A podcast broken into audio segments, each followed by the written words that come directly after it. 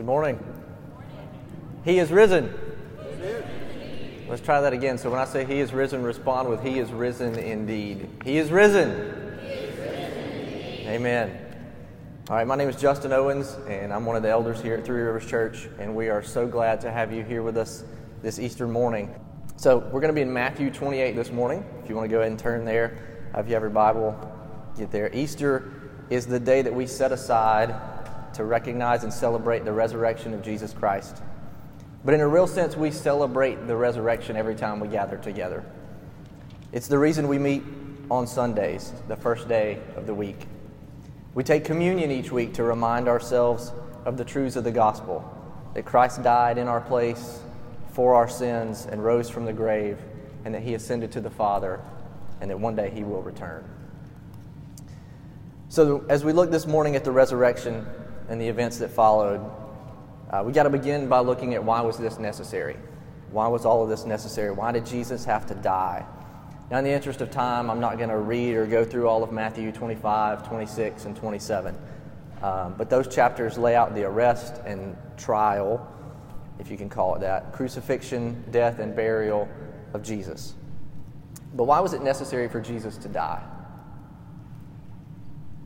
We sum up what we call the meta narrative of Scripture, God's grand story, with four words creation, fall, redemption, and restoration.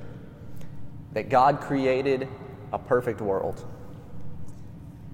And imagine for a moment a world with no sin, no broken relationships, no sickness, no death, perfection, and perfect unity with each other and with God. But Adam and Eve chose to rebel against God's command. They disobeyed him. And they chose to believe a lie. And as a result, they brought about what we call the fall. The curse of sin has spread to all things. All things are broken. Our relationship with God is broken. Our relationships with each other are broken. Our relationship with the earth is broken. All things experience the curse of sin, curse of the fall. But God, in His great mercy, did not leave us without hope. He did not leave us forever doomed to be separated from Him. But God made a way of redemption. Jesus Christ came to earth and dwelt among us. He was fully man and fully God, born of a virgin, never sinned, and He lived the perfect life of obedience that we fail to live. Isaiah foretold that He would then take on our sins he would die the death that we deserved, and by his wounds we would be healed. That death took place on a cross at the hands of the Romans at the request of the Jews. And then Jesus would rise from the dead, just as he foretold, as we'll see today. And he ascended to the Father, where he awaits the day of his return, where he will fully and finally bring about the restoration of all things. He will make all things new. He is making all things new, and there will come a day when all things are made new. That's the story of Scripture. That's the meta narrative creation, fall, redemption, and restoration. And why is the resurrection so central to the Christian faith? As Keith mentioned, Paul lays that out explicitly for us in 1 Corinthians 15. He reminds them that Jesus died and rose according to the Scriptures, and that if Christ is not raised, then we're still dead in our sins. And if Christ is not raised, then we're to be pitied more than all other people because our hope is in nothing. So, the resurrection, the good news, the victory. So, if you got your Bible, Matthew 28, we're going to read the whole chapter. Matthew 28. Now, after the Sabbath, toward the dawn of the first day of the week, Mary Magdalene and the other Mary went to see the tomb. And behold, there was a great earthquake, for an angel of the Lord descended from heaven and came and rolled back the stone and sat on it. His appearance was like lightning, and his clothing white as snow. And for fear of him, the guards trembled and became like dead men. But the angel said to the woman, Do not be afraid, for I know that you seek Jesus who was crucified. He is not here, for he is risen, as he said. Come and see the place where he lay. Then go quickly and tell his disciples that he has risen from the dead. And behold, he is going before you to Galilee. There you will see him. See, I have told you. So they departed quickly from the tomb with fear and great joy and ran to tell his disciples. And behold, Jesus met them and said, Greetings. And they came up and took hold of his feet and worshipped him. And then Jesus said to them, Do not be afraid. Go and tell my brothers to go to Galilee, and there they will see me. And while they were going, behold, some of the guard went into the city and told the chief priests all that had taken place. And when they had assembled with the elders and taken counsel, they gave a sufficient sum of money to the soldiers, and said, Tell people, his disciples came by night and stole him away while we were asleep. And if this comes to the governor's ears, we will satisfy him and keep you out of trouble. So they took the money and did as they were directed. And this story has been spread among the Jews to this day. Now the eleven disciples went to Galilee, to the mountain which Jesus had directed them. And when they saw him, they worshipped him, but some doubted. And Jesus came and said to them, All authority in heaven and on earth has been given to me. Go therefore and make disciples of all nations, baptizing them in the name of the Father, and of the Son, and of the Holy Spirit, teaching them to observe all that I have commanded you. And behold, I am with you always, to the end of the age. This chapter can be broken down into three sections. The first section is the resurrection, the actual event of the resurrection of Jesus. And it's followed by two different responses. So the second section is the response of continued unbelief. We particularly see this continued unbelief in part of the religious leaders of the day. And then the second response, the third part of this chapter, is the Great Commission worship and obedience by those who by faith believe. So, the first part, the resurrection. Jesus was crucified on what we now remember as Good Friday. And when he was taken off the cross, the Jews had asked Pilate to remove the bodies to hasten the deaths, even though Jesus had already died. The two thieves had not. So, to hasten the deaths of those that remained, because it was the day of preparation for the Sabbath. They didn't want to leave the bodies up until the Sabbath to have to deal with them and therefore become defiled on the Sabbath day. The Sabbath began at sundown on Friday and lasted until sundown on Saturday. So in verse 1, notice the timeline of events here, the day after the Sabbath. So for us, Sunday morning as dawn approached. That's why many places, some of us grew up, there was a sunrise service. That wasn't just an arbitrary, hey, let's get together at sunrise because that'd be cool. It's because it was at the dawn of the first day of the week that the women went to the tomb. And they went there with the intent to anoint Jesus' body with spices to kind of finish the burial preparations they didn't get to do as was their custom. And in the timeline of events here, even in death, burial, and resurrection, there's an honoring of the Sabbath rhythm that was established by God in creation in Genesis 1. God created all things in six days, and on the seventh day, he rested, the Sabbath. And he gave the Sabbath to his people to be remembered as part of that. Jesus died the day before the Sabbath, laid in the tomb on the Sabbath, and the next day he was risen from the grave. So we gather on Sunday, first day of the week, as a marker of celebrating him as our resurrected King and Savior. The angel of the Lord descends, rolls back this stone. There's an earthquake that takes place. Creation responds to this event that takes place. He rolls back the stone. The guards tremble in fear. They become like dead men. They basically pass out in fear. And notice the contrast of the response of the women. They're afraid, but the angel says to them, Do not be afraid. He doesn't address the guards who passed out, but he addresses the women who came to see Jesus and says, Do not be afraid. And then he acknowledges their reason for being there. He acknowledges the crucifixion and their intent in coming to see Jesus' body at the tomb. But then he tells them something, something that we can't rush through, we can't miss, right? This is it. This is the moment. He is not here. He is risen, just as he said. He is not here. He is risen, just as he said.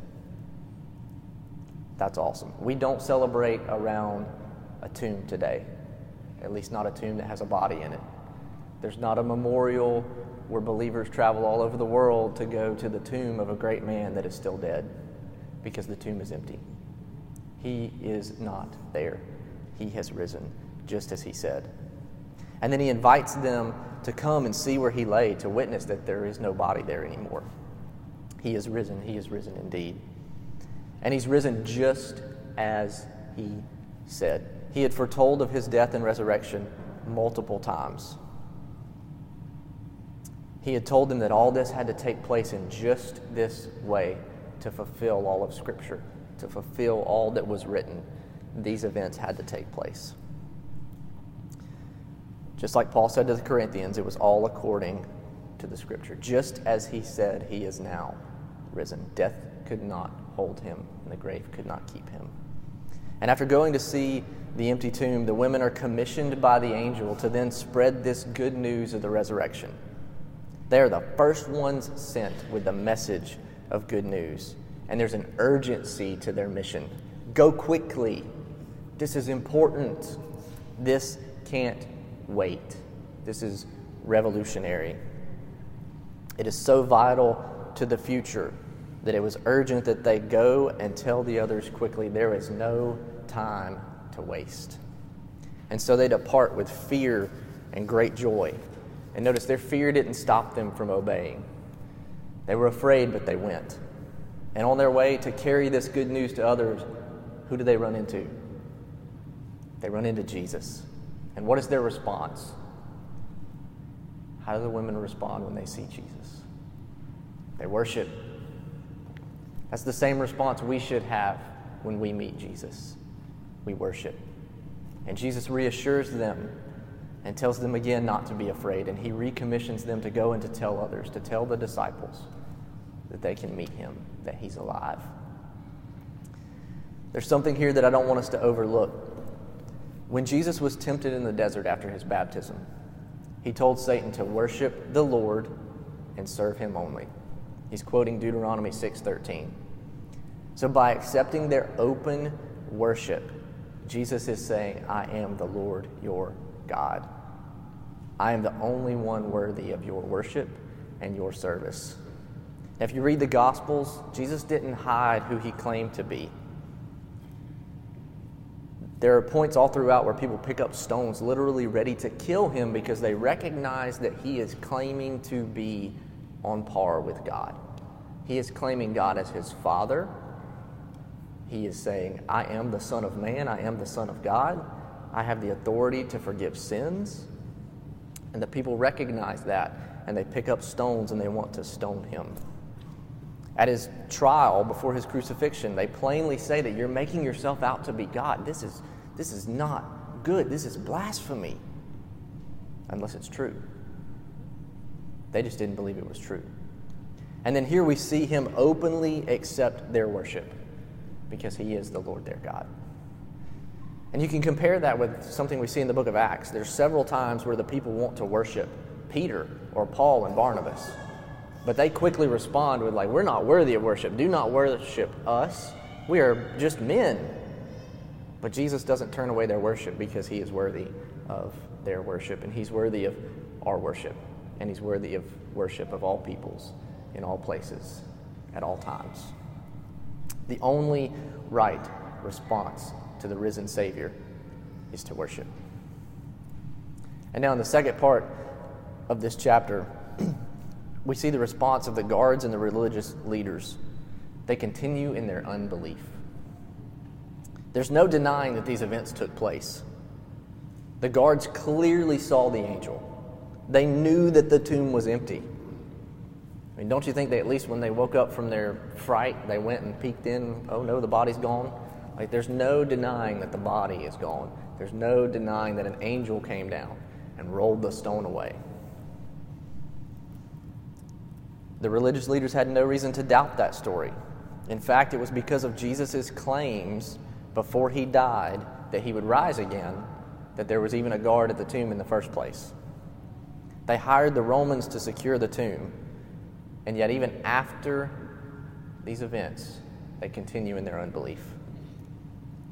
They gather together to figure out what do we need to do. They pay off the guards. They promise them that they'll take care of them if and when this gets back to Pilate, and then they direct them to spread a lie. a false story that becomes prominent amongst the Jews.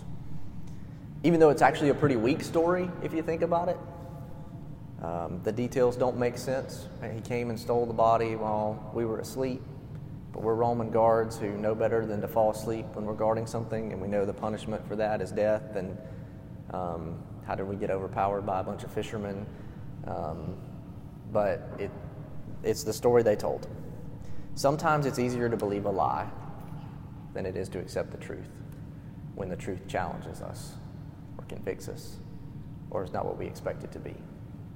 Sometimes it's easier to believe a lie. And they chose to go on believing in something that was not true because they could not accept the reality of the fact that Jesus was the long awaited Messiah. He just wasn't what they expected. Despite all the miraculous things that had taken place before, during, after, and up to the crucifixion and resurrection, they stubbornly continue in their unbelief. It's a similar response the people had when they came out of Egypt. They continually complained and rebelled and disobeyed and questioned God in spite of all the miraculous things that they had seen. And sadly, this is true of many who hear the good news of Jesus Christ today.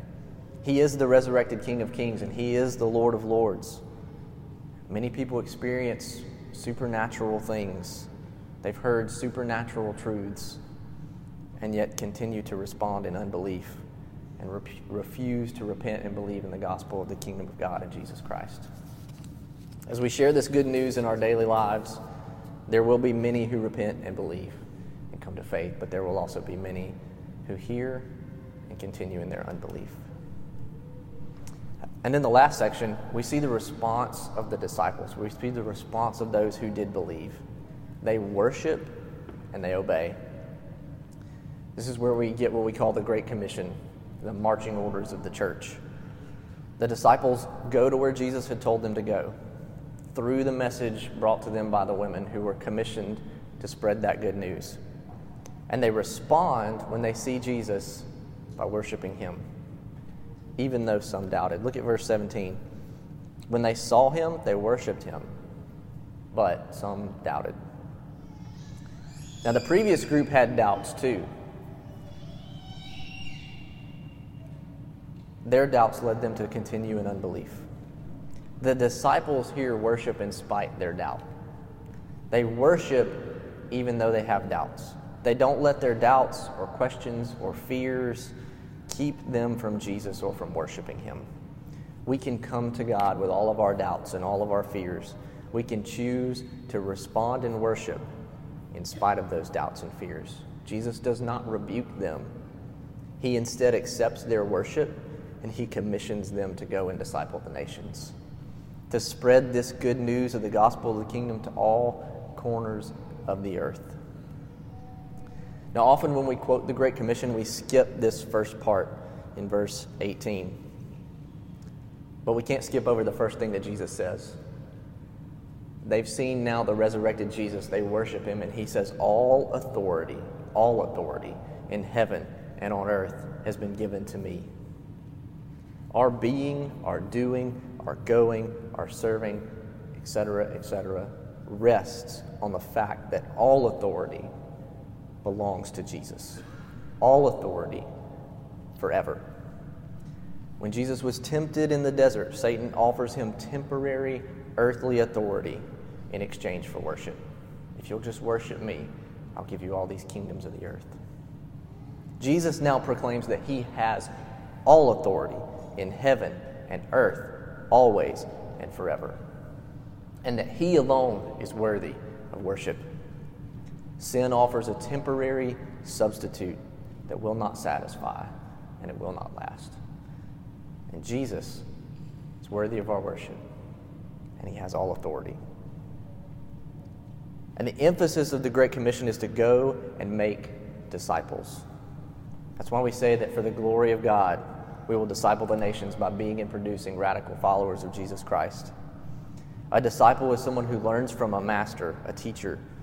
Jesus is our master. We are his followers. We are his pupils. We are his students.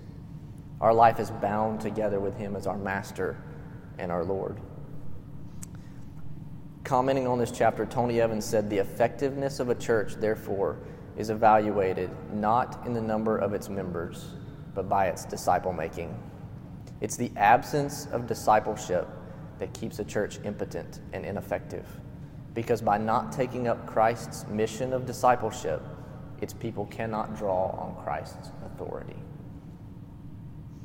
That's, that's strong. We are given the mission to make disciples, and our failure to do that leaves us unable to draw on Christ's authority. Christ has authority over all things, and He has sent us out in that authority with a mission, with a task, with a purpose. As Keith said, we weren't saved to just sit in a holding pattern, waiting for this cosmic redemption to take place. We are commissioned as agents to carry the good news of this message of redemption to all the corners of the earth. We're invited to participate in the renewal of all things. We are the first fruits of renewed created order, and we are sent out as ambassadors to go and proclaim this good news to all nations so that all peoples might hear this good news and repent and believe. And like the women leaving that tomb, it's an urgent task. We are saved to a mission, and for us not to participate in that mission is disobedience. Our mission is to make disciples, and we do that by going, or as we're going. We do it by baptizing in the name of the Father, the Son, and the Holy Spirit. Don't miss the Trinity there. Beautiful picture of the Trinity. And we teach those who repent and believe to observe all things that Jesus commanded. And part of our task is going to all nations, all peoples.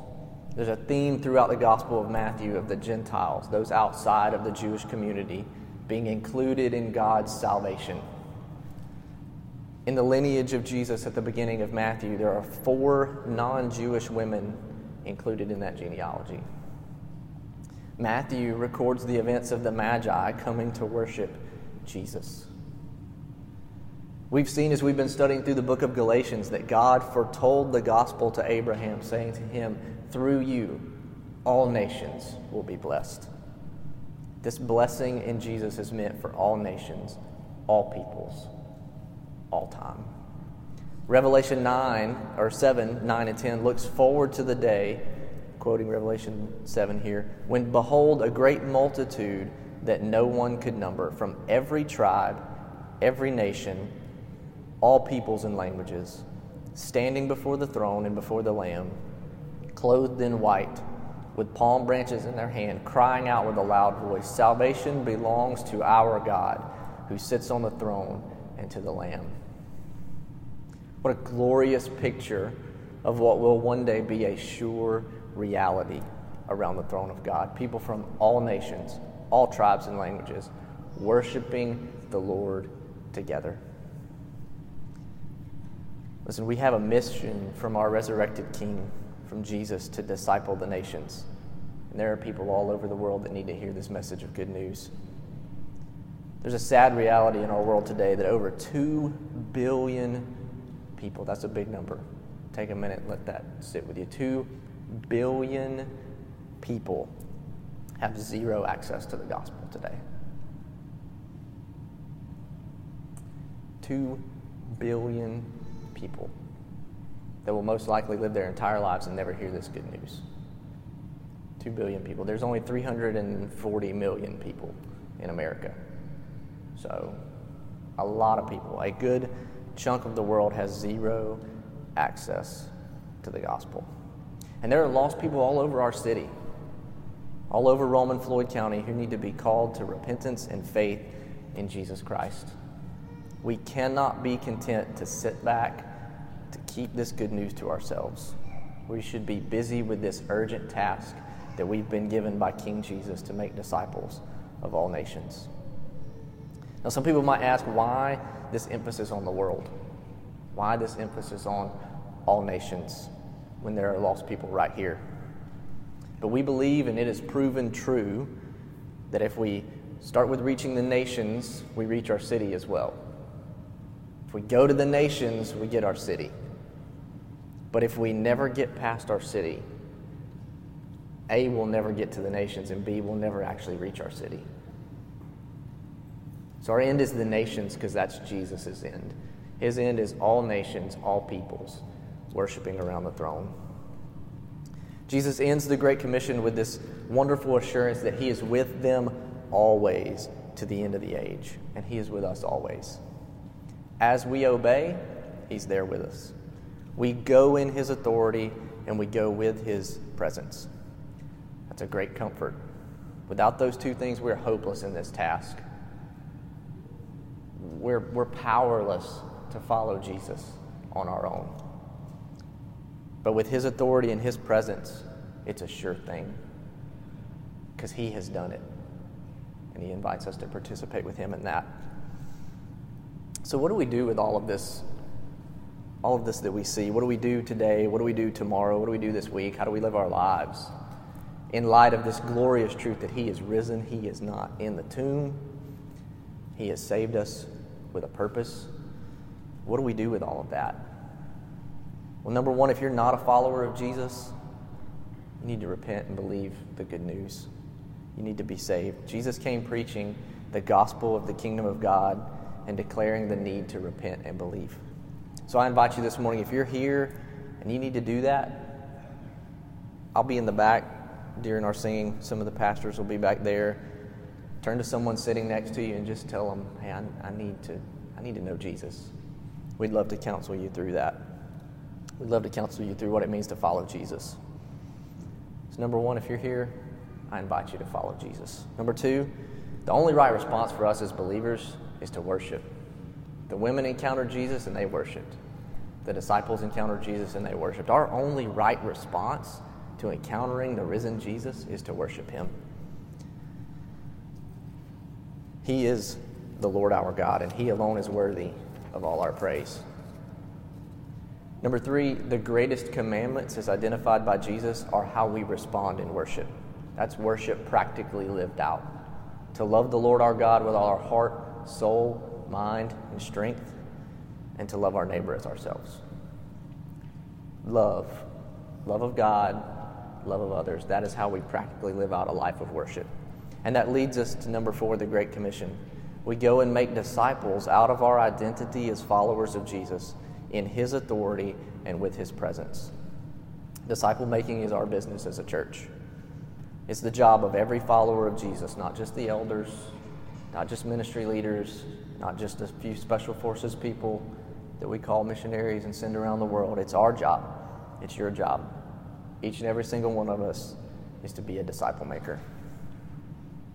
And college students, I want to challenge you specifically for a moment. If you're not sure what you're going to do when you graduate, what if you're able to get a job, live and serve somewhere strategically around the world for the advancement of God's kingdom?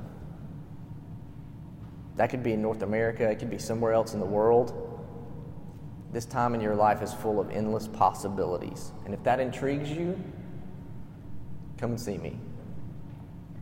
We can equip you and help you find the right place, help you get connected, send you to the nations using your vocation your education to get a job and strategically engage in the mission of God around the world.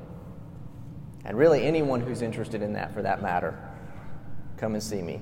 We're building out a training pipeline for global engagement work and would love for you to be a part of that. Let's be busy about the task that Jesus has given us to make disciples of all nations.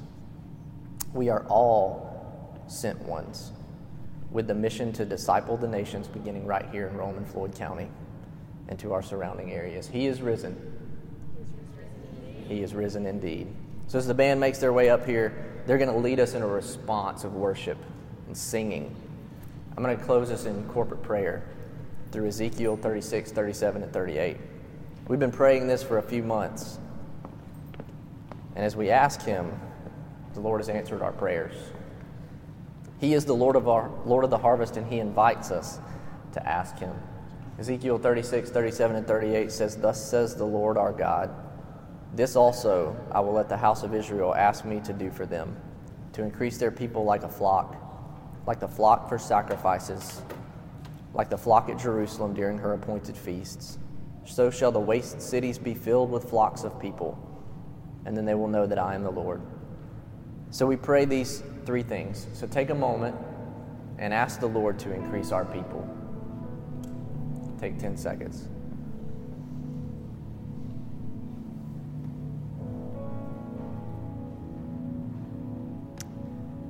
Then take 10 seconds and ask the Lord if He will increase our holiness to make us holy as He is holy, a people fit for service in His kingdom.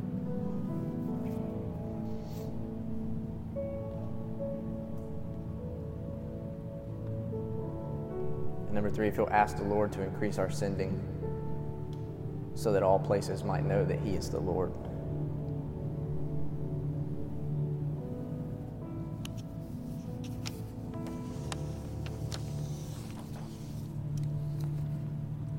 Lord Jesus, we pray that you would continue to make the reality of your resurrection cause us to respond in the only appropriate way, and that is to worship you with all that we are. May you increase our people. May there be many more in Rome and Floyd County and around the world who hear this good news, who repent and believe. And may you make us a holy people whose lives are pleasing to you and fit for service in your kingdom. Lord, as you do that, would you increase our sending? You've given us a mission. You've equipped us for that task. You go with us in that, and you've promised success. So, would you increase our sending to those who need to hear this week, right where we are? And may you be glorified in everything we say and everything we do. And we ask that your kingdom would come and your will would be done on earth as it is in heaven. We ask